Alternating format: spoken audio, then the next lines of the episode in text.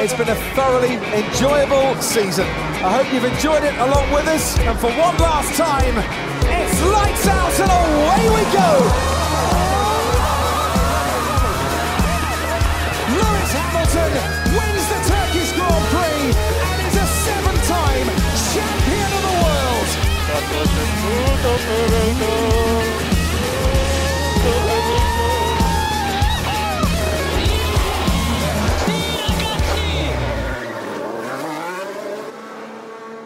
Herkese merhaba. Podstop Podcast'in formasyon turu serisinde her zaman olduğu gibi Halil, Deniz ve ben Burak sizlerle birlikteyiz.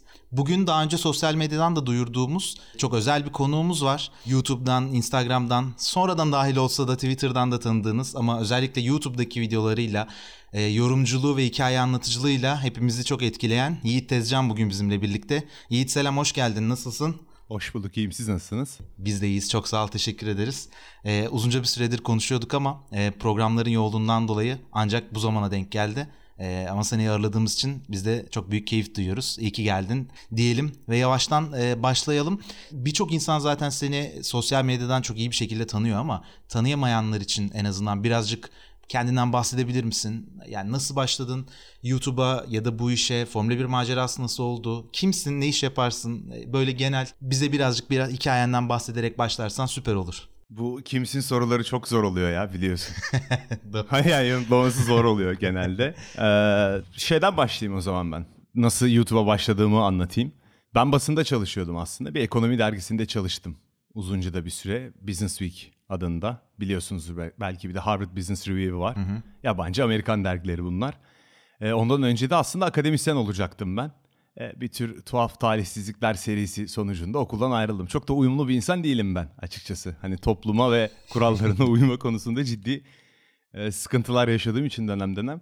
Yani YouTube kanalı da aslında bu şekilde oluştu. Ben bunu yapacağım dedim ve e, öncelikle sadece Formula 1 yapmak gibi bir amacım yoktu. Formula 1 bir parçası olacaktı diye düşündüm pilot video yaptım. Hayal meyal hatırlıyorum o günleri. İnsanlara yolladım ettim. Bunlar izlenmez. Türkiye'de kim izliyor ki bunları dediler. Şimdi burada demek istiyorum. Ahan'da izlendi demek istiyorum. Gerçekten öyle oldu yani. Bir şekilde bunlar izlendi yani. Ondan sonra da ya ben de şaşırdım ilgiye tabii ki. Hani sonuç olarak bir YouTube kanalı açmak biraz böyle kör gözüne parmak mı nasıl diyeyim böyle aslında rastgele bir iş yani şans da gerekiyor. Ben şanslı olduğumu da düşünüyorum izlenmeler anlamında. Sadece iyi bir içerik çıkarmaktan ziyade şansın da yanımda olduğunu düşünüyorum şu ana kadar. E, biraz ilk videolar Formula 1 üzerineydi derken böyle bir Formula 1'e yoğunlaşmış olduk. Peki yani bu e, Formula 1 videolarıyla başlayıp ilgiyi yakaladıktan sonra bence omuzlarında iyi de büyük oluşmuştur artık. Çünkü insanlar ben yorumlardan da görüyorum ben de takip ediyorum. Yiğit hadi video gelmiyor mu Formula 1 hikayesi gelmiyor mu diyorlar. Hem bu sorumluluğunu hem de birazcık bu hikaye anlatıcı, anlatıcılığının böyle yani formülünü demeyeyim de yani seni orada farklı kılan sence seni rahatlatan şeyler neler? Onlardan da bahsetsen süper olur ya. Yani hikaye anlatıcılığı ben buna zaten aslında meraklı olduğum bir şey. Ben bir tane de roman yazmıştım bir ara. İlginç süreçlerden geçtim ben ya. Bu konuşmayı yaptıkça daha iyi anlayacaksınız. ya şimdi bir öz eleştiri yaparsam zayıf tarafları tabii ki vardı. Ama edebiyat falan filan da severim, meraklıyım yani. Hani kelimelerle aram iyi. Zaten dergide çalıştım, yazı yazdım. Hı hı. Hani güçlü olduğum taraflardan birisi bu diye düşünüyorum. Hani yorum yapmaktan, bir sporu incina cıncına bilmekten ziyade daha ziyade yorum yapmak tarafında analitik düşünebildiğimi ve aslında hikaye yazabildiğimi, yazılı olarak bir şeyleri iyi yaptığımı düşünüyorum. E, o yazılı metinlerde aslında ekrana yansıyor. Hani doğaçlama videolarda bile atıyorum bir yarış yorumu yapıyorum. Bir metin oluyor. Alıyorum ben onu. Bir saat iki saat evre çeviri okuyorum. Kafama kazıyorum. Çıkıp anlatıyorum gibi bir durum oluyor. Yani orada en önemli şey ya bu yönetmenlerin tavsiye vermesi gibi oldu genç film yapımcılarına ama hani iyi bir metin yani güzel bir videonun arkasında yatan şey bence birinci kural bu diye düşünüyorum. Şimdi diyeceksiniz tabii Türkiye'de YouTube'da adamlar birbirini duvara bantlıyor bilmem ne challenge yapıyor onun ne metini. Yani işte hani böyle araştırma konularında video yapıyorsanız iyi bir metin ön koşul bence. Tam da bu esnada e, takipçilerimize de hatırlayalım. E, belki Yiğit'le ilk defa tanışanlar olur. Çok az da olsa öyle bir insan. E, YouTube'da Yiğit Tezcan kanalında motorsporları, basketbol, futbol, Amerikan futbol, beyzbol gibi her türlü sporla ilgili çok özel, çok kaliteli, çok güzel hikayeler e, bulabilirsiniz. Mutlaka takip edin diyelim. Ee, biz şöyle bir şeyle başlayalım istedik. Özellikle yeni konuklarımıza, ilk defa konuk ettiğimiz e, misafirlerimize birazcık daha onları daha yakından tanıyabilmek ve böyle Formula 1 ile ilgili e, kafasındaki böyle e, hayallerini ya da tercih ettiği konuları ya da favorilerini böyle seçebileceği bir tempo yapmak istiyoruz. Tempo sorularıyla başlatmak istiyoruz. Şimdi eğer senin için de uygunsa ben sana iki tane seçenek soracağım e, ve arka arkaya soracağım bu soruları. Bu iki seçenekten hangisini sen tercih edersin? Hangisi daha yakın gelir? Hangisi senin için daha keyiflidir? Onlardan bir tanesini tercih etmeni isteyeceğim.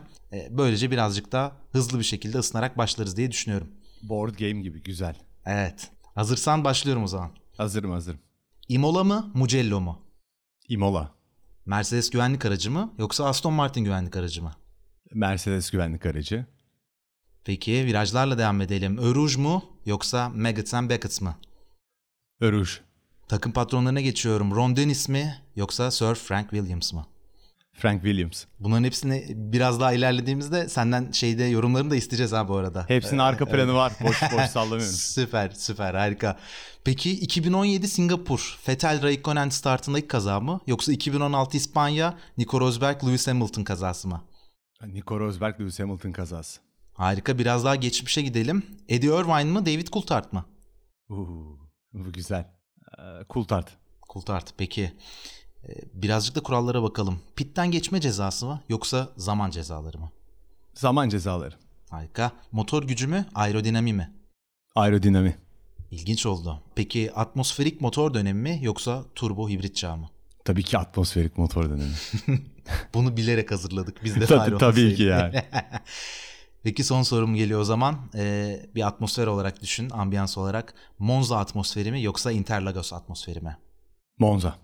İtalyan Akdeniz e, taraftarlarının ateşi heyecanı daha mı şey geliyor Tifozi sana? ya. Ben burada birazcık senin avari bir şeylerden dolayı Interlagos gelebilir diye düşünmüştüm ama. Ya evet benimle alakalı şeyler yüzünden evet, Interlagos'ta iyi yanlarım var. İzlediğim yarışlardan da hep çok keyif aldım orada ama e, Monza ya. Hani ben Ferrari taraftarı falan değilim ama Tifozi hayranıyım diyeyim. Sevmemek mümkün değil. Bu arada bugüne kadar dinlediğimiz en e, net tempo bölümü oldu galiba. Bütün sorular arka arkaya takır takır geldi. Daha önceden yöneltmemiştik. Yiğit'in haberi yoktu bu arada. En azından onu söyleyeyim takipçilerimize de çok hazırlıklı gibiydi yani her şeye. Yok bilmiyordum ama güzel sorulardı. İsterseniz planladığımız başlıklara da şöyle bir giriş yapalım. Ee, Yiğit, bildiğin gibi Kimi Räikkönen, Max Verstappen gibi isimler e, spora daha gelir gelmez e, taraftarları heyecanlandıran pilotlar oldular ve birçok otorite tarafından da dönemlerinin genç yetenekleri olarak görüldüler aynı zamanda. E, bu isimlerin daha çaylak sezonlarından itibaren e, kısa sürede bir şampiyonluk mücadelesine girmesi, hatta şampiyon olması bile bekleniyordu belki. Şimdi bugünkü gridde baktığımızda da Mick Schumacher gibi ismi büyük bir çaylak pilot ve Nikita Mazepin gibi antipatiyi üzerine toplamış bir diğer çaylak sürücünün de yanında çok özel bir isim testlerden bu yana dikkatleri üzerine çekiyor. Japon sürücü Yuki Tsunoda. Aslında e, düşük beklentilerin arasından e, sıyrılıp hızlı bir başlangıç yaptı diyebiliriz bence onun için. Bu arada Japonların Formula 1 geçmişi de oldukça köklü. E, küçük bir parantez açmakta fayda var bence sürücüler, takımlar ve motor tedarikçileri olarak sporun her alanında varlık gösterdiler bugüne kadar ve Yuki ile de beraber Formula 1'de 21. kez yarış koltuklarına tekrar dönmüş olacaklar, tekrar yerlerini alacaklar. Bu anlamda Japon sporcuların geçmişten günümüze Formula 1'deki başarılarını e, nasıl değerlendiriyorsun? Japon pilotları diğerlerinden farklı yapan özellikler neler olabilir? Geçmişteki e, Takuma Sato, Takagi gibi örneklerden sonra Tsunoda için tavan noktasının e, neresi olduğunu söyleyebiliriz. E, şimdi soruda başta başka soru geliyor zannettim biliyor musunuz kimi ve Verstappen deyince. evet güncelden güncelden. He, heyecanlandım cevap hazırlıyordum ona yani. Şimdi e, Japon sürücülerle ilgili bir kere Japonlar kafayı taktıkları işi yaparlar. Adamlar Amer- Amerikan oyunu dediğimiz beyzbolda Amerika'yı yeniyor. Ve şu an dünya beyzbol sıralamasında birinciler. Yani Japonlar niye beyzbol oynuyor diye soracaksınız. At yarışında gerilerdi. O açığı kapadılar. Formula 1'e bağlayacağım bunu. Formula 1'de de adamlar yıllardır zaten Formula 1'in belirli dönemlerine damga vurmuş. İşte Honda motorları var. Bir başarı arıyorlar ve pilot buraya getirmeyi gerçekten çok istiyorlar. Hatta kimileri Sato'nun yeteneğini çok fazla tutmaz, beğenmez ve hani Sato'nun bile bu yüzden çok zorlanarak oraya getirildiğini söylerler. Ee, çok fazla Japon pilot var ve bence Japonların harcadığı emek nezdinde ve bu konuya merakları nezdinde başarısızlar. Yani bu kadar emekle, bu kadar imkan ve Formula 1 ile iç içe bu kadar markaya sahipken kazanan, yarış kazanan böyle dünya şampiyonluğunu oynayan bir Japon pilot son işte 20-30 yıllık dönemde çıkarmalılardı. Herhalde bunların içinden aslında en yeteneklisi sizi şaşırtabilir. Ukyo Kataya mı olabilir? 90'larda yarışmış. Hatta geçenlerde öğrendim e, kariyerin bir noktasında kanser olduğunu saklayarak yarışıyor Katayama. İyi otomobiller sürmedi ondan beklenti yüksekti. Tabii bu biraz armutla elma gibi oluyor Sato ile kıyaslaması onu ama biraz daha belki de Sato'dan iyiydi diyebilirim. Sato'yu da çok böyle aklım erdiği yaşlarda çok net bir şekilde izledim. Önce Jordan'a yerleştirdi Honda onu. Sonra British American Racing'i aldı. Aslında ilk sezonu fena değildi Fiskella'nın yanı. Daha sonra ama Batı'nın yanında çok sönük kaldı. Hani hız kazanması beklenirken. Onunla ilgili de şöyle enteresan bir şey duydum. Seyirciler hani Kanada'da Montreal'de Hairpin'de oturan seyirciler Sato'nun böyle vites değişikliklerine bir tuhaflık hissetmişler. Hani böyle bir e, aşırı devir vermesi çok saçma geliyor bana. Çünkü Formula 1'de türlü türlü teknolojiler var bunu engelleyecek. Örneğin şey yapabiliyorlar. Kulağa bir ses veriyorlar ve sen vites değiştiriyorsun. Bip gibi bir ses geliyor, vites değiştiriyorsun. İşte startlarda Sato'ya yardım edildiğini falan filan duyduk. Enteresan gelen durumlar oluyordu böyle adamı biraz olduğundan kötü gibi gösteren. Ama Sunoda e, genel yetenek anlamında ben hatta Sports TV'de onun Euro Formula serisine bir yarışını anlatmıştım. Adamı görünce çok şaşırdım. Orada Red Bull pilotları vardı. O yıl bir Formula Masters dağılmıştı galiba. Ve bütün böyle junior formülalarda yarışacak iyi pilotlar normalde çok böyle göz önünde olmayan İspanya bazlı bir seri bu. O seriye akmaya başlamıştı. Orada diğer Red Bull pilotları arasında yarışını anlatmıştım. Orada da iyi bir yarış yapmıştı diye hatırlıyorum. Çok iyi başladı. Gittiği her seriyi çok hızlı bir şekilde geçebiliyor ve çok hızlı adapte oluyor. Hızlı adaptasyon aslında Raikkonen Verstappen örneğine bağlayabiliriz. Biraz kilit gibi bir şey motorsporlarında. Vakit az, her şey çok pahalı ve bir an önce piste çıkıp hızlı olmanız lazım. Sizden beklenen bu. Sunoda da karakteristik olarak şu an bunları gösterdi. Aslına bakarsanız çok deneyimsiz. Hani Mick mesela çift dikiş gide gide geliyor. F3'te 2 sezon yapıyor. İşte GP2'de 2 sezon yapıyor ve bence şu an deneyim olarak çok iyi bir noktada olması lazım. Ama o biraz da Mick'in tarzı gibi göründü. İlk sezonu başarısız, ikinci sezonu başarılı alışınca. Suno da hızlı hızlı geçiyor serileri. Ve e, hafta sonu boyunca da takip ettim. Sadece hani bir yarışlık bir örnek var elimizde. Yarış performansı iyiydi ama e, serbest antrenmanlarda falan da takip ettiğime kadarıyla diyeyim size e, Gasly'ye aslında oldukça yakın ama tabii çaylak hatalar yapacak. Bazen o tek turu atamayacak sıralamalarda. Yarışlarda aşırı agresif davranışları olacak. Lastikleri kötü kullanacak. Yani bunlar tahmini, farazi konuşuyorum tabii. Bu gibi sıkıntılar yaşayacak ama herhalde benim gördüğüm böyle beklentinin en yüksek tutulmasının doğal olduğu Japon pilot diyebilirim. Yani benim de bildiklerim arasında öyle. Peki burada bir de şöyle bir soru işareti oluştu insanların aklında. Honda motoru önümüzdeki yıldan itibaren Red Bull'dan desteğini çekecek ve güç ünitesi olarak e, Red Bull'a tüm operasyonlarını, e, her şeyine devredip daha sonra Red Bull'un kendi ekiplerinin onu geliştirmesini bekleyecek. İnsanlar Sunoda'nın gelişini birazcık da Honda'nın da desteğiyle sanki arkasına alarak böyle bir Japon motor üreticisi Japon pilotla yarışmak istiyor algısı üzerinden daha çok pazarlamaya çalıştılar. Fakat önümüzdeki yıl Honda kalmayacak olacak. Bu anlamda Sunoda'nın sence spordaki hem finansal hem lobi anlam anlamındaki e, desteği de kaybolmuş olur mu? Bu kariyer basamaklarında bunun etkisi nasıl olur? Çünkü geçmişte hatırladığım pilotların tamamı zaten az önce işte konuştuk Sato'yu da e, yani yine Bar Honda'da Bir Japonya bağlantıları vardı hepsi. Evet mutlaka evet, oluyordu. Kesinlikle. Yani Senna'nın bile Japonya bağlantıları vardı Honda'yla. Onun haricinde tutuyorum yani. O yüzden bunu nasıl yorumlarız sence var mı aklında böyle bir şeyler? Bunu ben aslında düşündüm böyle bir genel düşündüm Sunoda hakkında. E, Sato biraz hani zorlanarak Formula 1 yani çok yeteneksiz değildi onu demeye çalışmıyorum ama zorlanarak Formula 1'de galibiyetler için rekabet eden bir adam e, çıkartılmaya çalışıldığı gibi bir durum var Sato'nun senaryosunda. Bence hani Sunoda'dan beklenti noktasında tek başına da bu işi götürebilecek gibi duruyor ama dediğim gibi çok erken. Daha hani net bir şey söylemek mümkün değil. Eğer çok iyi bir çaylak yılı geçirirse Honda'yı kim takar? Yani sonuçta burada gerçekten yetenekli biri varsa bir şekilde Formula 1'de yer buluyor tepenin tepesi. Ama hani atıyorum orta sıralardaki iyi pilotlar arasında biri olacaksa tabii ki Honda'nın olmaması koltuk bulması onun daha da zorlaştırır. Ama geleceği parlak gibi görünüyor şimdilik.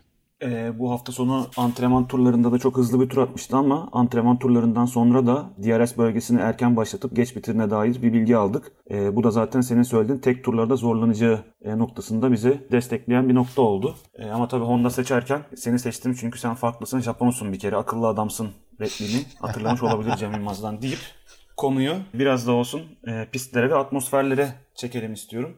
Şimdi bu sene eğer pandemi durumunda bir değişiklik olmazsa 23 yarışlık bir sezon bizi bekliyor. Ee, geçtiğimiz yıl pandemi dolayısıyla tabii takvime dahil olan e, geçici pistlerin yanında bu sezonda aslında Suudi Arabistan'da bir yarış düzenlenecek. E, Cidde'de organize edilecek yarış aslında cadde pistinde organize edilecek. Fakat iki sene sonra şehrin uzağına, çölün ortasına yeni bir e, dev bir komplekse inşa edilecek, piste taşınacak. E, bu 2010'lu yıllarla beraber aslında sermayenin sporda etkisi daha önce olmadığı kadar arttı özellikle Formula 1'de. Finansal gücü yüksek olan ülkeler bu spora ev sahipliği yapmaya başladılar. İşte Rusya, Abu Dhabi, Singapur, Azerbaycan gibi pistler. Genelde benzer tasarımlar. Heyecana imkan vermeyen kaçış alanları, işte geçiş kısıtlayan darlıktaki alanlar aslında bizler yani spor severler için de ruhsuz pistler olarak tanımlanmaya başladı. Ee, geçmişte çok zevkli izlediğimiz takvimde yer alan e, fakat sonradan çıkartılan Hockenheim, Nürburgring, İstanbul Park, Laguna gibi pistlerde olup da bu modern pistlerde olmayan bu ruh nedir? Bunu tanımlayabilir misin? O ruhu katan, e, o pistlerin tasarımları nedir? Yoksa hani oralardaki pist üstü mücadeleler mi, hikayeler mi sence bu pistleri göz önünde tutan noktalar? Birincisi şöyle bir şey de var. Formula 1 hızlandıkça bazı eski pistler çok kısalmaya başladı. Ve bu işte geçen yıl Bahreyn'de hani yarım pistte bir yarış yapıldı ya bir varyantta yarış yapıldı. Bu genelde Formula 1'in kaçındığı bir şey kısa pist. Hani trafiği arttırıyor vesaire gibi birçok eski pist bu yüzden aslında takvimden çıktı gibi oldu. Burada ben eski pistlerde daha çok olduğunu düşündüğüm şey eğim daha fazla benim hoşuma giden. Hani doğal coğrafi şartlar daha fazla gibi. Mesela Interlagos dediğiniz zaman son derece fazla eğim var. Mesela demin Silverstone benim böyle çok süper sevdiğim bir pist değil. Eğim daha az. Mesela Spa'ya kıyasla. Yeni pistler yani tilke pistlerine böyle bir genel takmış eleştiri getiren insanlar var. Bizim pist de bir tilke pisti biliyorsunuz. Yeni pistler yani Suudi Arabistan'ın ben layout'unu da gördüm. Tuhaf da görünüyor ilk bakışta yani orada yarışmadan bilemeyeceğim onları ama tabii çok da böyle bir heyecan verici görünmüyor açıkçası. E cadde pistleri de aslında cadde pistleri güzel. Eskiden Amerika'da falan filan da çok cadde pistinde yarış yapılıyordu. E, cadde pistleri de aslında çok heyecan verici diye düşünüyorum. Ben çok seviyorum. Bazı insanlar sevmiyor. Hani bazı cadde pistleri dar geçiş imkanı vermiyor diye ama bence e, sürücülerin yeteneğini tartma anlamında en iyi gördüğümüz yerlerden birisi cadde pisti diye düşünüyorum. Siz ne düşünüyorsunuz? Ya aslında birazcık da şöyle oluyor bence. Monaco ile çok bir bağlantısı var. Uzunca bir süre yani daha geçmişten takip edenler herhalde sporun başlangıcından beri Monaco'yu orada gördükleri için cadde pisti tanımlamaları belki sadece o formatta olabilecek şekilde kalıyor. Ee, yoksa yani benim şahsi düşüncem Singapur bayağı rekabetçi, harika layout'u olan birçok sürprize fırsat tanıyan bir cadde pisti olabilir diye düşünüyorum. Singapur güzel bu arada. Singapur'u ben de beğeniyorum. Ama eskilerle yeniler arasında evet hikayeler birazcık fark yaratıyor olabilir. Ona ben de katılıyorum. Ama onun dışında yeni pistler karakteristik olarak kaçış alanı bol. İşte hataya daha çok imkan veren cadde pistlerini hariç bırakıyorum. Çünkü çok fazla cadde pisti adapte ediliyor Formula 1'e. Ee, bir dönem daha genişlerdi. Mesela Malezya'da benim çok sevdiğim pistlerden birisi değil. Yani herhalde ilk örneklerinden birisi oydu o modern pistlerin diye düşünüyorum. Eski pistlerin tabii ki hikayesi daha fazla. Biraz eskiden nasıl diyeyim doğal yollarla oluşmuş gibiler. Tabii nasıl yapılıyor pistler açıkçası çok ilgilenip merak ettiğim ve incelediğim bir konu değil. Ama özellikle Amerika'nın çok güzel pistleri var. Yani ben Formula 1'de olsa izlerken delireceğimiz pistler olduğunu düşünüyorum. Road America mesela yeterince uzun da bir pist. Yani müthiş yani orada bir Formula 1 yarışı izlesek herhalde mutluluktan deliririz diye düşünüyorum. Çok güzel bir pist çünkü. Peki Laguna Seca, Watkins Glen onlar hakkında ne düşünüyorsun? Watkins Glen çok güzel pist. Watkins Glen çok güzel pist. Çok eğim var orada da. Çok evet. hoş bir pist. Zaten Formula 1 geçmişi de var onun. Seca'nın Laguna Seca biraz kısa kaçar. Hani düzlüğü falan da kısa kalır. Onu pek tercih etmiyorlar. Yani biraz nasıl diyeyim Mickey Mouse bir durum oluşur. Mesela şeyde de çok rezil bir pist vardı.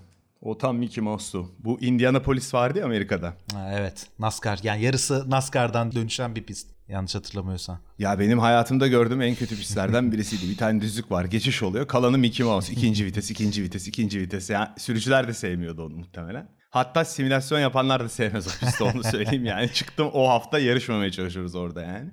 Yani dediğim gibi eskiye biraz özlem de olduğunu düşünüyorum.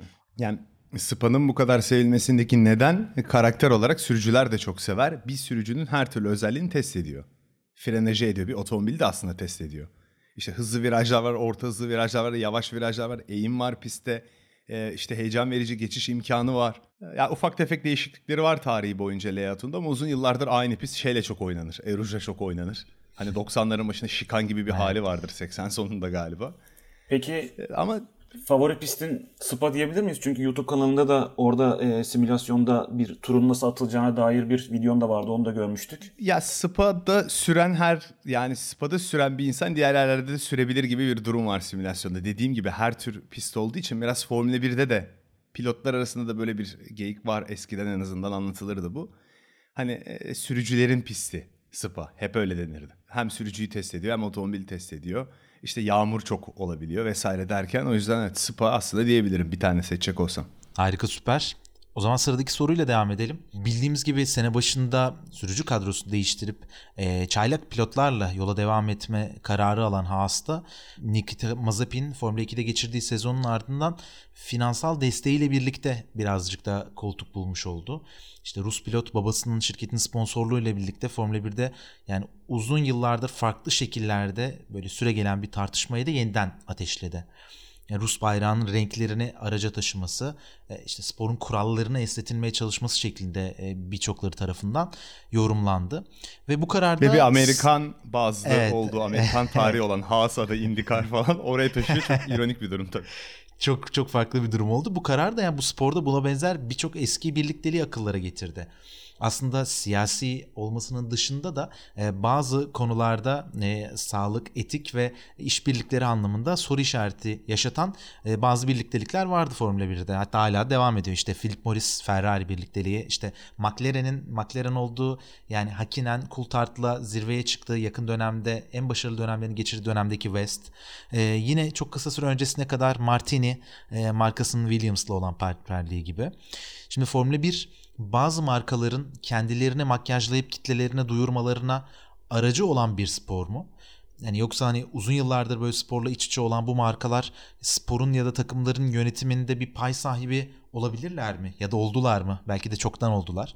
Yani bu, bu anlamda baktığımızda yani bu siyasi ya da etik anlamdaki tartışmayı e, yaratan birliktelikleri nasıl e, yorumluyorsun? Birazcık bunları konuşalım istedik. Özellikle geçmişteki örneklerle karşılaştırdığımızda işte FIA'nın e, bu konuda herhangi bir yol aldığını görebilir miyiz, söyleyebilir miyiz? Ya da e, yoksa artık el altından bunu yönetmeye mi karar verdiler? Tartışmaları kapatıp hadi yolumuza bakalım mı dediler. Böyle genel anlamda takımlar, sponsorluklar ve e, siyasi etik konuları konuşalım istedik seninle.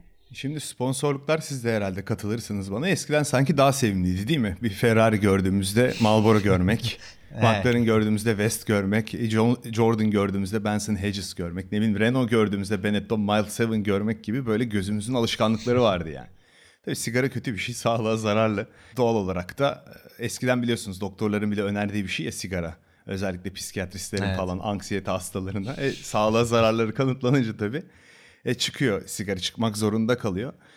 E, sponsorluk yani özellikle büyük takımlar nezdinde ben gelen büyük bir sponsorun takım üzerinde, yönetimi üzerinde bizim anladığımız şekilde bir etkisi olduğunu ben düşünmüyorum. Hani şey gibi durum var. O zaman dükkanı kapatıp gidelim gibi bir durum olur. Hani sponsorlar yönetiyorsa. Küçük takımlarda daha etkili olabilirler. Bununla ilgili de ilginç bir hikaye geldi aklıma. Ee, Eros, hiç parası yoktu Eros'un 90'ların sonunda 2000'in başında Tom Walkinshaw. Nijeryalı bir prens vardı. 100 küsür milyon dolar yatırım yapacağını söylemişti. Ve T-Minus diye bir markası vardı. Mesela o adam Formula 1'e girmeye çalışıyordu. Hani artık şanı şöhreti getireceği o glamour diyorlar ya onun yüzünden mi giriyor bilmiyorum. Ama adam onun için oradaydı yani. Hani Formula 1'i seven şey yapan bir adam değildi. E, öyle olmak zorunda da değil. E, daha ilginç sponsorluk örnekleri de var. Mesela Hesketh Racing var ya James Hunt'ın meşhur. Evet. İşte sponsorsuz yarışıyorlar. E, Lord Hesketh takımdan çekiliyor. İşte Hunt ayrılıp McLaren'a gidiyor. Adamlar Penthouse'la anlaşma imzalamış. Bayağı çıplak, yere çıplak kadın var otomobilin burnunda iki sene. Tabii Hesketh çıkana kadar. Ya Formula 1 takımların öncelikle ben paraya ihtiyaç duyduklarını söylüyorum. Bu son anlaşmayla ilgili de bu da galiba bir e, gübre ihracatçısı bir marka Ural evet. Kali anladığım kadarıyla. Potas e, ticareti yapıyordu yanlış hatırlamıyorsam. Yani gübre üzerine aslında dünyanın en büyüklerinden bir tanesi. Yani bu babaların oğullarının takımlarıyla Formula 1'e müdahil olmaları biraz tuhaf olmaya başladı. İşte Lance Stroll'la beraber bu olayda da görüyoruz. Bu çok hoş değil tabii. Ama geçmişte de işte Honda örneğini verdik ya Japonları yerleştirmeye çalışıyor. Evet.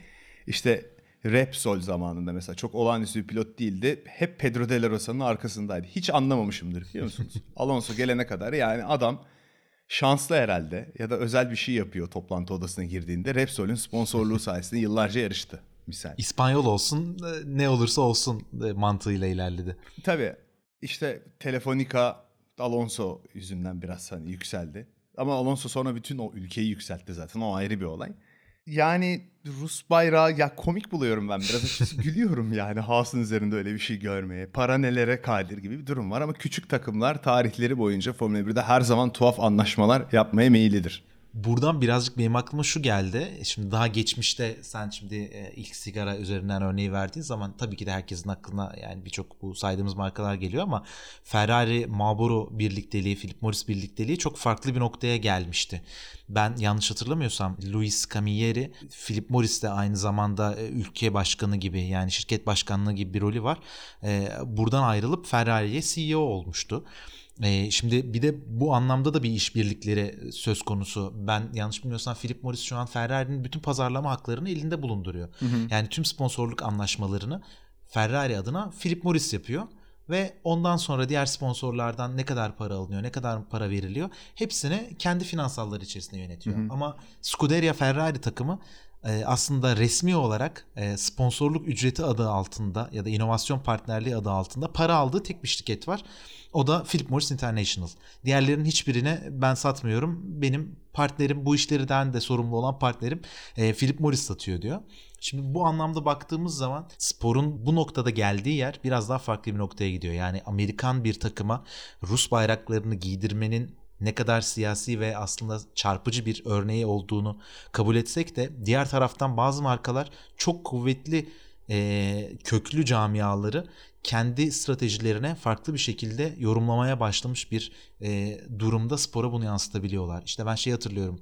Sigara yasakları ilk çıkmaya başladıktan sonra sigara firmalarının logolarını araçlarda kullanılamıyordu. E, fakat bunun yerine Ferrari o dönem bir barkod dizaynı kullanmıştı belki hatırlarsınız.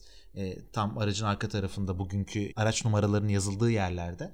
Şimdi o barkod şu şekilde tasarlanmış. İşte araçlar ortalama bir yarış boyunca işte 240-220 km bölü saat hızla ilerliyorlar. Ve ortalama bu saat hızlara geldiği zaman uzaktan bakıldığında Marlboro'nun logosu çıkacak bir şekilde, adı yazacak bir şekilde tasarlanmış bir hale geliyor. Yani öyle bir noktalarda takımlar bu pazarlama malzemesi olarak kullanmaya başladılar ki bu sponsorları. Eminim o sektörde kendine buradan birçok şey katmıştır, kazanmıştır. Pilotlar, takımlar da bunun da finansal faydalarını görmüşlerdir diye düşünüyorum.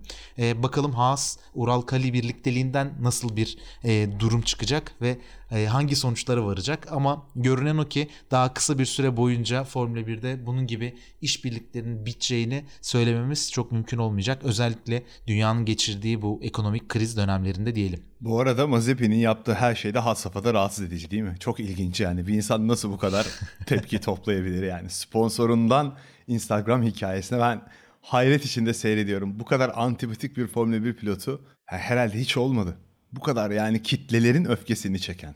Hiç hatırlamıyorum yani. Çok enteresan. Ben de aslında Haas özelinde özellikle Mazepin'i yani Mick'i merak etmiyorsun diyeceksiniz. Mick yolunu bulacak. Bir sene iki sene orada gidecek yani. Benim tahminim öyle. Abi Mazepin'in ne yapacağını çok merak ediyorum. Müthiş de bir hafta sonu geçirdi zaten Bahreyn'de. Parasıyla değil mi tarzında ilerledi. Bizim tarafta şimdi Deniz o konularda çok uzman. Biz diyoruz ki gömülecek birisi varsa o güzel gömüyor. İlk bölümde ben direkt Mazepin'i Deniz'e sordum. Ona bıraktım. O gerekli yorumları yapıyor genelde bunun gibi şeylerde. Yani bu arada kariyeri de Mazepin'in ya Formula 1'de yarışamaz. Çok kötü, çok eksik gibi bir durum yok. Hani ben o duruma düşmesine şaşırdım. Hatta ben kendi yaptığım sezon öncesi değerlendirme videosunda Schumacher Mazepin arasında ne olur bilmiyorum dedim. Ya bilmiyorum çünkü Formula 1 otomobili çok farklı bir şey Junior formülalardan. Kimi daha iyi adapte oluyor.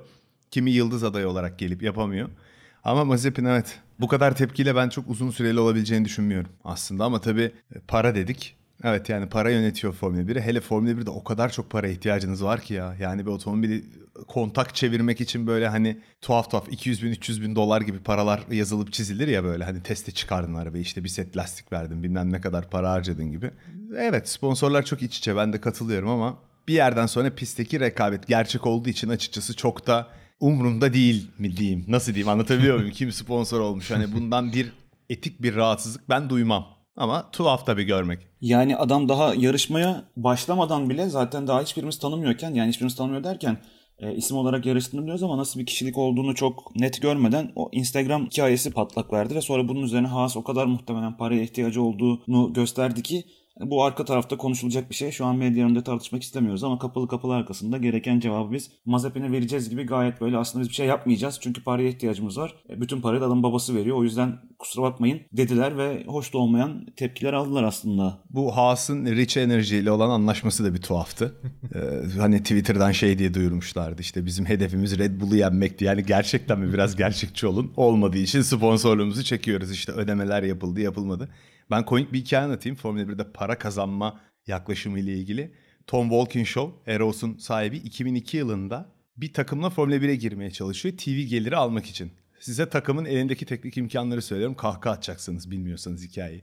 Takım 2001'de Formula 1'den alan ayrılan Prost'un şasisini alacak. 99'da bile rekabetçi olmayan Hart motorunu büyük ve geniş yani o şasiye nasıl yerleşecek belli değil yerleştirecek. Avustralya'da ilk yarışta piste çıkacak. Sezon boyunca yarışacak ve para kazanacak. Hayır dediler Allah'tan. Hani lisans verilmedi takıma. Böyle bir fantezi olabilir mi? Ya ben evdeki arabayı alayım o zaman.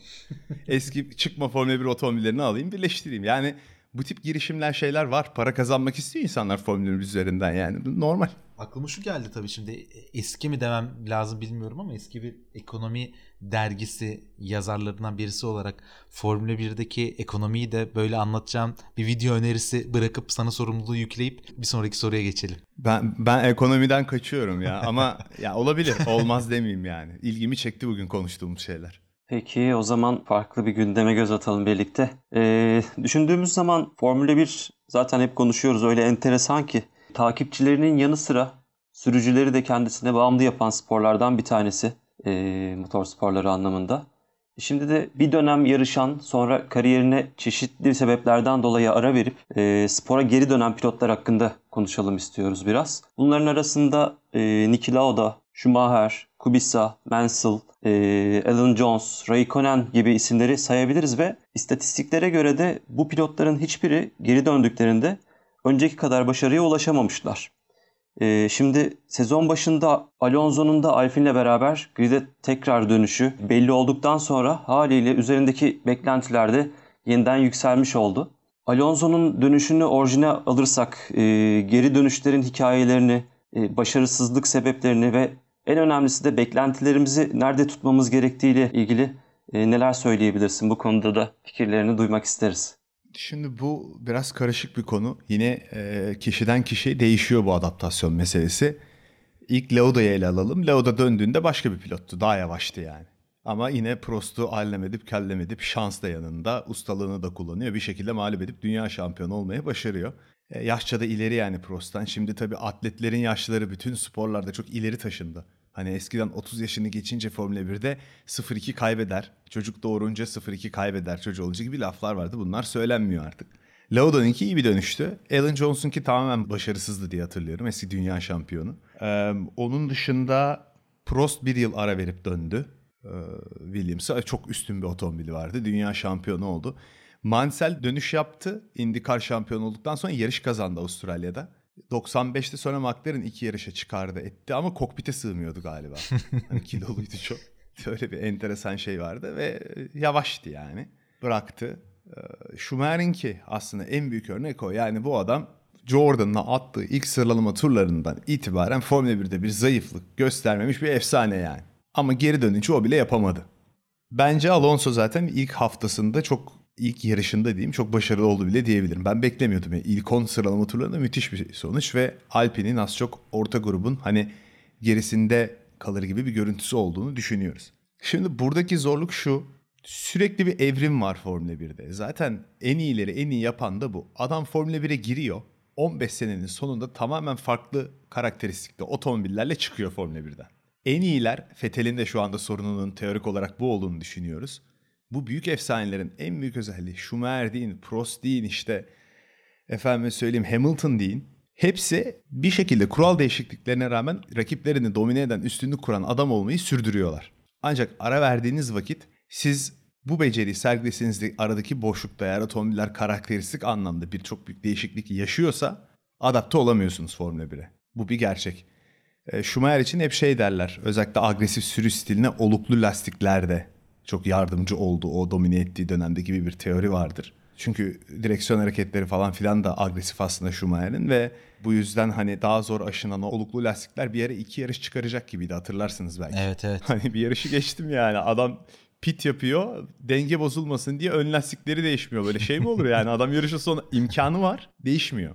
Ya ama tabii şimdi Alonso da diğer adamlardan bir kere farklı olan bazı şeyler var. Bir nasıl diyeyim Mansel'i hani disiplinsizliği yüzünden eledik değil mi? Ama Prost döndü şampiyon oldu. Lauda döndü şampiyon oldu. Şumi yapamadı arası çok uzundu. Kimi geri geldi. İki seneydi değil mi kiminin arası bu arada ralliye gitti. İki diye hatırlıyorum doğru değil mi? Evet iki sene. Lotus'la döndü.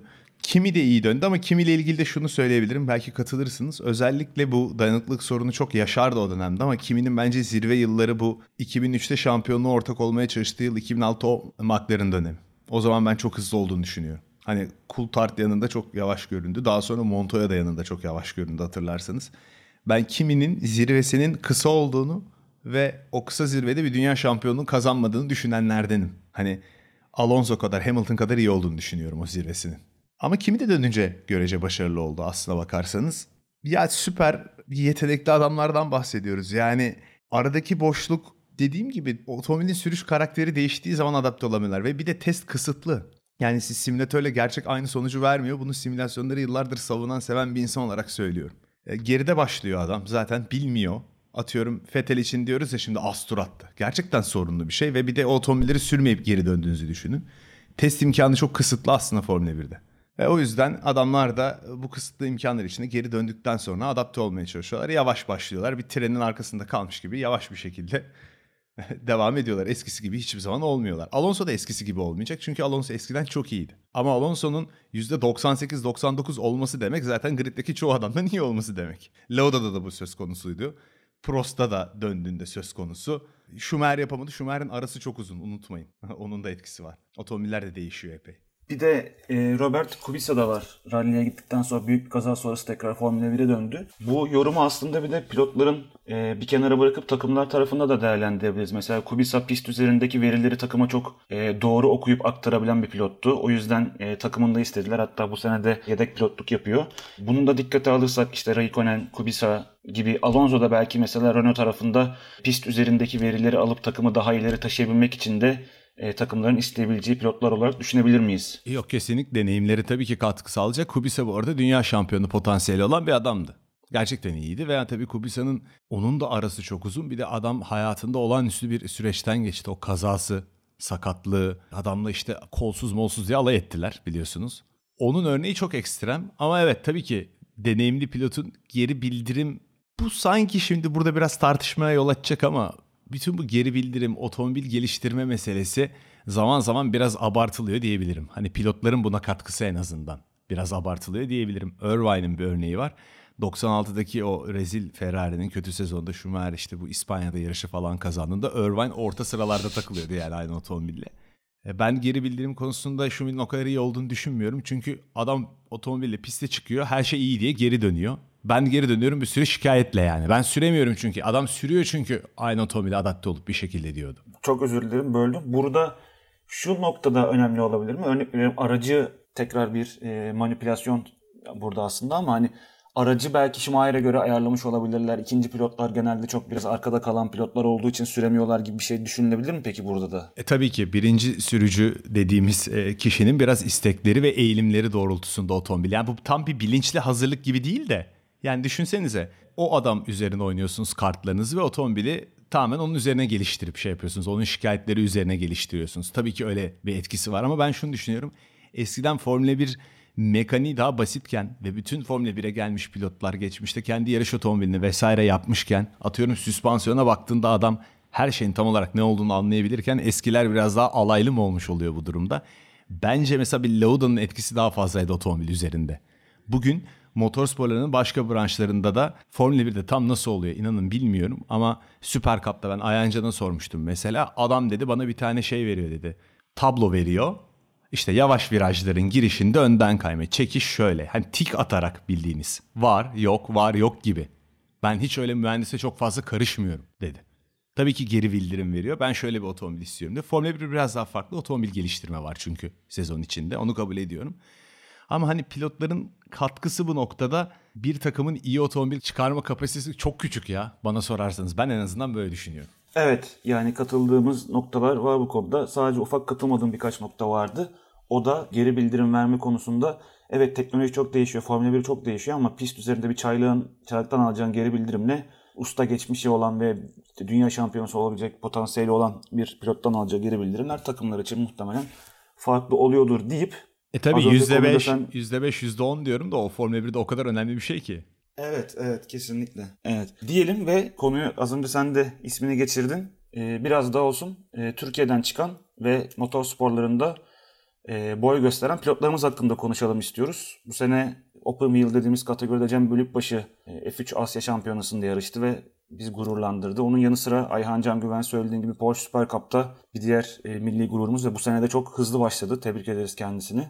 E, babasının da yarış geçmişiyle büyümüş ve e, farklı serilerde galibiyet tatmış bir isim. E, birbirinden yetenekli bu pilotların motor sporlarının zirvesi olarak kimilerinin gördüğü Formula 1'de görebilmemiz için ne gibi şartların oluşması gerekiyor yeni pilotları özellikle. Ee, ve gelecekte Türk bir Formula 1 takımını görmek mümkün olabilir mi? Nasıl mümkün olur? Bu soruyu genelde bize katılan konuklarımıza yöneltmeye çalışıyoruz. Türkiye olarak e, bu yolculuğun neresindeyiz? Daha kat etmemiz gereken neler var sence? Ee, çok başındayız çünkü bu bahsettiğimiz iki genç insan da tamamen kendi olanakları, imkanlarıyla kendileri iterek bir kültürün içinden çıkarak değil. Ya bu bütün yarış pilotları için görece söylenebilir ama bu noktaya geldiler. Ayancan burada babasını analım Hakan abi. Umarım bunları anlatmamda bir yanlışlık yoktur. Ayancı'da da atarım bunu dinler çünkü. Hakan abi e, kendi kendine yarışmayı öğretmiş. Tam centilmen sürücü bir adam. Ama e, bu Formula 1'in Türkiye'ye geldiği dönemde Seat Cup yarışları var. Ve orada şampiyonluğu oynuyor. iki sene. Ayancan da küçük yaşlardan itibaren bunlar geceleri arkadaşlarıyla deli gibi Gran Turismo oynarlarmış. İşte Hakan abi kaldırdığında Ayancan oturuyormuş başına. Sürmeye çalışıyormuş ve e, Hakan abinin rehberliğinde aslında e, kartingde başarı yakaladıktan sonra uzun süre hani bir süreççe daha hızlı otomobile oturuyorsunuz. Daha rekabetçi şampiyonaya gidiyorsunuz. Bu anlamda imkansızlıktan uzun süre bir yer bulamıyor. Biz e, 2016-17 sularında Ayanca'nın ilk işte Porsche Benelux şampiyonasına gittiğinde simülasyon yapıyordu çok. Hatırlıyorum o dönemi oraya gitmesi. Biz inanamamıştık olanlara. Ayanca'nın geldiği noktaya şu anda ben inanamıyorum. Bir sponsor kaynağıyla para çıkararak yarışmıyor. Yani, yani inanamıyorum yani yeteneği yüzünden Porsche kabul ediyor. Junior programını alıyor. Çok acayip bir olay Türkiye için. İki tekerde başarılarımız var ama hani dört tekerlek otomobil yarışlarında olağanüstü bir başarısı var. Cem de yine aynı koltuk bulamama durumundan muzdarip. O da simülasyon üzerinden tamamen kendini gösterip böyle bir şeye geçiş yapıyor. Yani tamamen kendi emeğiyle, ailesinin emeğiyle, kendi çabalarıyla. Ve simülasyondan gelip işte biz söylüyoruz simülasyonda hızlı olan gerçekte olabilir. Hani bunun çok marketing pazarlaması yapılıyor. Hayır yani bunun bir kanıtı yok. Cem de işte e, GT4 serisinde ve bence F3'te de hani son derece başarılı. Çünkü ikisi için de geçerli bu. Geçmişten gelen büyük bir koltuk süresi eksiklikleri var. Yani adam abi e, Leclerc mesela o görece geç başlamış yine 8-9 yaşında sanıyorum. Verstappen'i 4 yaşında go-kart'a oturtmuş babası. Kiminin oğlu. Yani onun edindiği deneyimle ve onun bulacağı imkanlarla bizden çıkan çocukların bulacağı imkan aynı değil diye düşünüyorum ben. Şu an mesela geç kalınmış bir şey var mı? Yani atıyorum Cem Formula 2'de ya da Formula 1'de yarışabilir mi? Ya da Ayhan Can e, çok daha üst serilere taşıyabilir mi kendini bu saatten sonra bir sponsor bulabilmesi durumunda? Ee, şimdi Formula 1 zor bir hedef. Gerçekçi bir hedef olmaz. İkisi için de olmaz diye düşünüyorum ben. Olursa Hollywood filmini çekmeli. Kesin çekmez böyle bir şey olsa da. e, Ayancan zaten spor otomobil kategorisinde yarışmak istiyor. Öyle devam etmek istiyor diye biliyorum. Ee, onun kazanacağı önünde kariyerini hani taçlandıracak işte Le Mans Daytona galibiyetleri falan var. Hani endurance ben çok yapmasını istiyorum ama işte e, DTM şu bu gibi şeyler olabilir. Bilmiyorum. Bu arada bu konuda bir bilgim yok. Yanlış anlaşılmasın. İçeriden gelen bir bilgiyle konuşmuyorum. Tahmini konuşuyorum. Spor otomobiller devam edecek.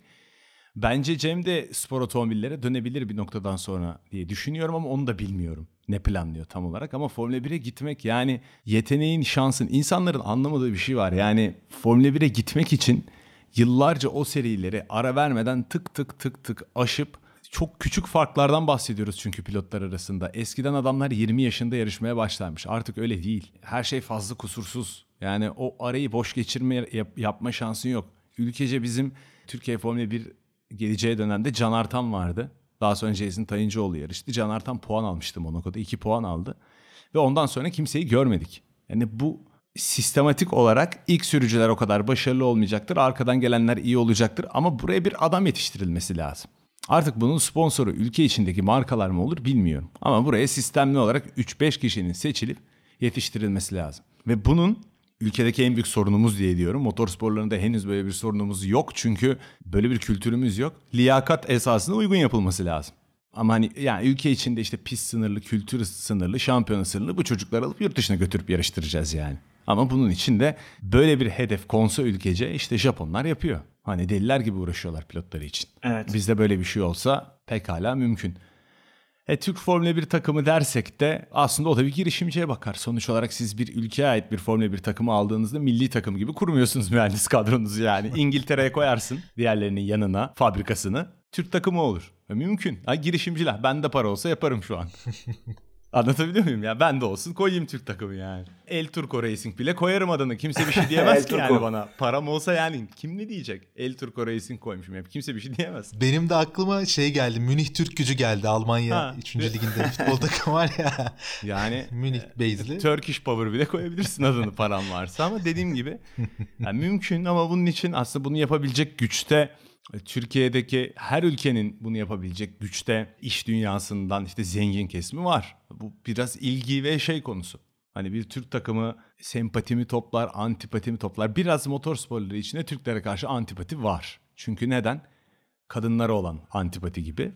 Yabancısın. Tamam mı? Adam bilmiyor abi. İtalyanı görüyor, İspanyolu görüyor, Almanı görüyor, İngiliz'i görüyor, Japon'u görüyor. Türk görmüyor ki yani bir ona şey gibi geliyor. Yabancı biri gibi geliyor.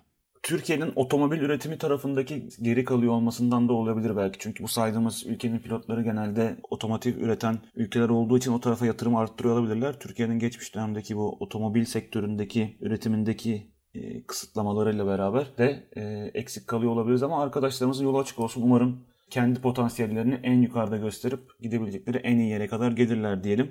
Ve isterseniz yavaş yavaş e, takipçilerimizin sorularına geçelim. Biraz da bölümümüz uzadı. E, Yiğit o yüzden senden bu sorulara kısaca cevaplarsan seviniriz diyelim. Gelen sorulardan e, genelde ortak bir soru var. O yüzden onu yönetelim istiyoruz önce. E, Fetel ile alakalı çok soru geliyor. E, 4 evet. sene 4 kere dünya şampiyonu olmasına rağmen hala çaylak hatalar yaptığına inanan arkadaşlarımız var. Özellikle Bahreyn'deki gibi. Bu sezonun sonunda emekli ol, olmalı mı diyenler var ya da Fetel'i nerede görebiliriz diyenler var. Yani böyle sürmeye devam edecekse emekli olabilir evet. Ben de katılıyorum. Ama bence böyle sürmeye devam etmeyecek diye özetleyeyim. E, kısaca şu bence sordukları kafaca bu işten uzaklaşmış olabilir mi? Space Jam gibi yeteneklerini bir anda kaybetmiyorsun Formula 1'de yani hani kafaca uzaklaşmış oluyorlar. Damon Hill örneğini vermiştim. Böyle bir durum varsa tabii ki Lance Stroll'a düzenli olarak geçilirse ya yeter ben yapamıyorum kafam burada değil derse bırakabilir diye düşünüyorum. Ama sanmıyorum ben bu ihtimali. Bence e, ikinci bir rüzgar arkasına alıp tekrar bir çıkacak. Ne kadar iyi olur onu da bilmiyorum. Bir diğer soru da Twitter'dan gelmiş. E, bu yıl şampiyonluk için kimi favori görüyor? Geçen yarış sonrası yaptığı inceleme videosu her yarış olacak mı diye de e, seni takip edenlerden de bir takipçi eklemiş. E, şu an böyle bir yarış sonrası canlı yayın e, yapma düşüncem var. Ama şimdi kesin olmadan söylemeyeyim sonra çok kızıyorlar. İşte bu konuk almalı da olabilir ilerledikçe. Başta bir aklımda bir düzen var. Yarış sonrası böyle bir canlı yayın planım var. E, kimi favori görüyorum? Ya ben bunu söylem bilmiyorum ki. Bilmiyorum. Siz kimi favori görüyorsunuz? Yani cevaplamak zor. Evet Hamilton olabilir, Verstappen olabilir ama e, daha birkaç yarış daha izlemek gerekiyor sanırım. Bu. Erken evet erken. Evet. E, Murat Erdem sormuş Twitter'dan. Mick Schumacher'in ilk yarış performansını nasıl buldunuz? Sizce gelecek vaat ediyor mu? Yani Mick e, geldiği nokta itibariyle GP2 şampiyonu elbette ki gelecek vaat ediyor. İlk yarışta da takım arkadaşını mağlup etti. İşte zavallı Mazepin'i mağlup edecek bütün sezon. E, sıralama turlarında olabildiğince az geçilecek. Yarışlarda da önünde bitirecek gibi bir durum var. Mick için de erken. Erken daha bunu tip şeyler için ya. Ee, Onur Semizer bir soru sormuş yine. Yağmurlu bir İstanbul Park yarışında favorisi kim olurdu? Schumacher mi yoksa Hamilton mı demiş. E, Schumacher olurdu. Yağmursa yani. Burada Hamilton demek çok bir ilginç olur. Yani yağmur diyoruz ya. Regenmeister adam. Hani bu Schumi fanlığı değil. Adamın lakabı yağmurcu yani adam. Hani Senna mı Schumacher mi ayrı bir tartışma olur. O ayrı. Ama adam olayı yağmur yani. Ee, Onur 7 sormuş. Önümüzdeki 23 yarışlık bir takvim var. Ona göre şampiyonda en sürpriz sonucu kim alabilir? Ee, geri kalanların en iyisi olarak kimi görüyor? Benim bu yıl hani sürpriz değil aslında ama insanların böyle bir e, çok da şey yapma. Ben Lando Norris'ten çok iyi bir yıl bekliyorum açıkçası. Bir tahmin yapacaksam illa. Lando Norris'ten çok iyi bir yıl bekliyorum. Hani Ricciardo'nun önünde olursa herhalde çok iyi bir yıl olmuş olur değil mi? Mağlup ederse onu herhalde müthiş bir yıl olmuş olur. Aynen Kesinlikle. aynen. Ee, Arabacı Kankalar adında bir arkadaşımız 2022 yılı için Ferrari'nin şampiyonluk şansı olabilir mi demiş. Bu sene o sene olacak mı 2022 için söylemiş. Yani büyük değişiklikler, radikal değişiklikler her zaman gerideki takımların avantajına oluyor biliyorsunuz. E, olabilir, mümkün. Ya çok zor şeyler soruyorsunuz. Arkadaşlar ben bunu bilsem Formula 1 falcısı olarak bir takım tutar yılda 20 milyon dolar kontratım olurdu muhtemelen yani. Hani Ferrari bilmiyor ki ne yaptığını yani yıllardır. Hani benim bilme ihtimalim hiç yok Ferrari ne yapar yani. Bir tane son ben de bir şey gördüm ondan bahsedeyim. Doktor One Tour olabilir ya da Drone Tour pardon. Vay be drone turu Doktor One Tour diye okudum. Kusura bakmasın. Ferrari Giovinazzi'den umudunu kesti mi? Mick'in gelişi bu durumda etkili mi? E, Giovinazzi'den umudu hepimiz kestik sanırım. yani o kadar gömmeyeyim. Bence o da aşama aşama daha ileri taşıyor performansını ama hani o beklenen patlamayı yapamadı. Sonuç olarak burada dedim Kimi'yi zaten övdüğümüz için Kimi'yi burada kamyon altına atabiliriz. Yani Kimi'yi mağlup etmesi gerekiyordu. Giovanazzi artık yaşlı 41 yaşındaki takım arkadaşı olmuş. Ee, geçen yıl bayağı kafa kafaya özellikle tek turda kimiyle geldi. Hala deneyimiyle kimi ön plana çıkıyor kimi zamanlar. Yani çok muhteşem bir yıl geçirmedikçe Giovinazzi'nin nasıl bir Formula 1 kariyeri olur kestirmek zor. Yani İtalyan pilotlara baktığınızda işte bu Fischella ve Trulli'den sonra gelenler işte Pantanolar, Liuzzi'ler falan filan hiç olmadı yani.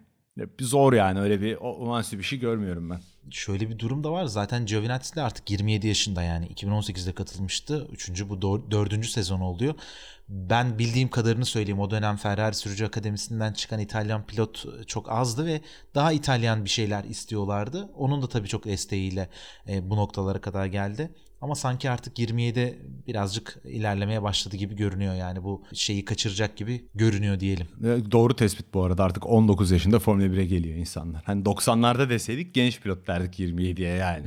Ama artık yok yani öyle bir durum yok. Sunoda 2000'li mi? 2001'li mi ne ya? 2000'li. Milenyum çocuklarına geldik yani artık. O yüzden birazcık şey olacak, zor olacak.